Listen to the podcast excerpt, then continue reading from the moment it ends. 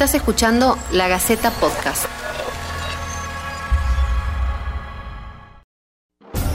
En los próximos días va a haber probablemente un aumento del número de casos los surcoreanos fueron capaces de analizar a 20.000 personas por día, más que en cualquier otro país. Muchos casos que o no presentan síntomas o tienen síntomas muy leves, que representan... Siempre estamos hablando del testeo, del testeo, del testeo masivo. Saquemos la palabra masivo, porque se va a testear de acuerdo a la definición de caso. Bienvenidos al ciclo de podcast de la Gaceta. Yo soy Alejandra Casascau y esto es En Cuarentena, la crisis del coronavirus. Nuestro objetivo es llevarte un poco de claridad en medio de tanta información. Debemos tener mucho cuidado con replicar noticias falsas que aumentan la confusión y la psicosis colectiva. Con el compromiso y la seriedad que se necesitan en este momento, vamos a responderte día a día todas las dudas sobre la pandemia. Si nos estás escuchando a través de lagaceta.com, podés dejarnos tus inquietudes en los comentarios. Hoy la pregunta que todos nos hacemos es, ¿por qué la Argentina no realiza testeos masivos? El día de ayer arribaron al país 31.000 eh, reactivos, digamos, reactivos para realizar 31.000 determinaciones. El ANLIS Malbrán las está alicuotando, se llama, para poder distribuir a las 24 jurisdicciones. en las últimas semanas estuvimos viendo cómo el Ministerio de Salud realizaba la descentralización del laboratorio ANLIS Malbrán permitiéndole a las provincias hacer sus propios análisis para determinar si una persona estaba o no infectada con COVID-19. La Organización Mundial de la Salud viene haciendo hincapié en que para vencer a esta pandemia es importante combinar dos estrategias. El distanciamiento social por un lado y la realización de test que permitan detectar la mayor cantidad posible de casos positivos, ya sean sintomáticos o asintomáticos, para aislarlos y evitar el contagio. En medio de cifras aterradoras, Corea del Sur se ha convertido en un signo de esperanza y un modelo para emular. El caso de la localidad italiana de Bo, cerca de Venecia, en el epicentro del brote en este país, también es interesante. Se ha convertido en un laboratorio para poner en marcha una política de tests masivos para frenar los contagios. Según relata el diario Financial Times, se le han realizado pruebas a sus 3.300 habitantes aunque no tuviesen síntomas, y se ha aplicado una cuarentena total a los contactos de quienes dieron positivo. De esa forma han puesto un freno al COVID-19 en esa región. Nadie puede moverse de su residencia.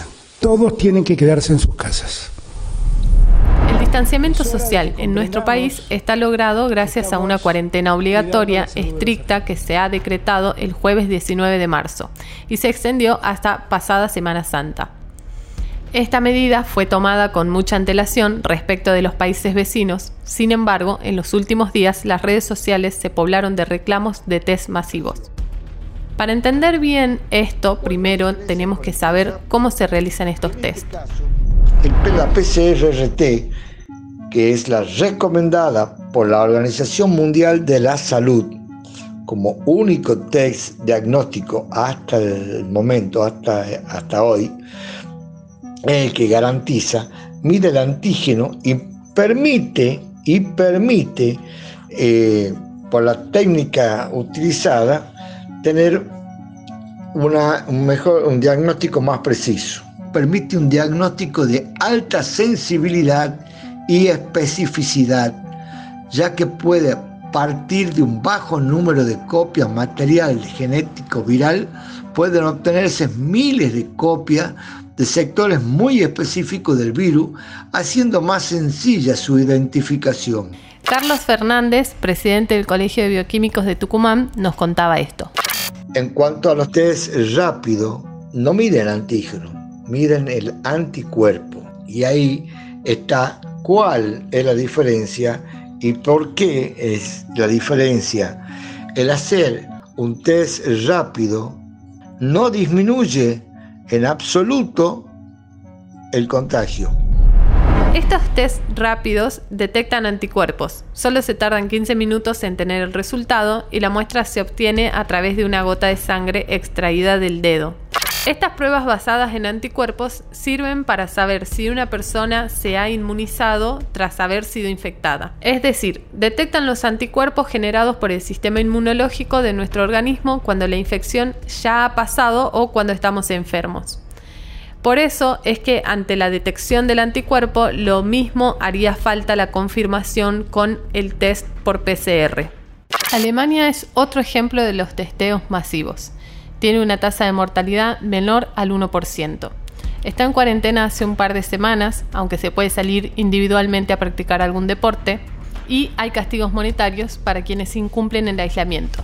Franco de la Dona, analista político residente en Alemania, nos contaba esto. Eh, la situación de Alemania es un poco diferente a la del resto de los países europeos. En términos de mortalidad, la tasa es inferior al 1%, está alrededor del 1%, y eh, se espera, pese a que se espera que suba, sigue siendo muy inferior a las de, por ejemplo, los casos de Italia, de España y algunos otros países. Tenemos más de 60.000 infectados en Alemania de los cuales unos 540 eh, han fallecido y en este sentido digamos el alto número de infectados no tiene que ver con una mayor o menor propagación del virus en comparación con otros países sino con eh, la decisión del gobierno de realizar muchos tests. Y acá viene el segundo factor para entender por qué tal vez eh, estos números de baja tasa de mortalidad son tan contundentes y justamente tiene que ver con la decisión de Alemania de testear y no solamente en gran cantidad, sino a personas que tal vez no necesariamente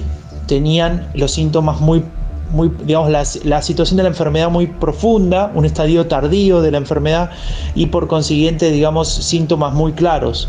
Con algunos síntomas, con algunos indicios de la enfermedad, se empezó a testear a mucha gente. Y esto significa que eh, muchos enfermos eh, fueron de alguna forma tratados en, estadios tempranos de la enfermedad y por consiguiente aumentaban las probabilidades de lograr eh, sanar a esas personas ¿no? y que puedan recuperarse de la enfermedad. En diálogo con la Gaceta versión papel, Adolfo Rubinstein, ex secretario de Salud, comenta que la Argentina hace 70 test cada millón de habitantes y que deberíamos estar haciendo alrededor de mil test cada millón de habitantes.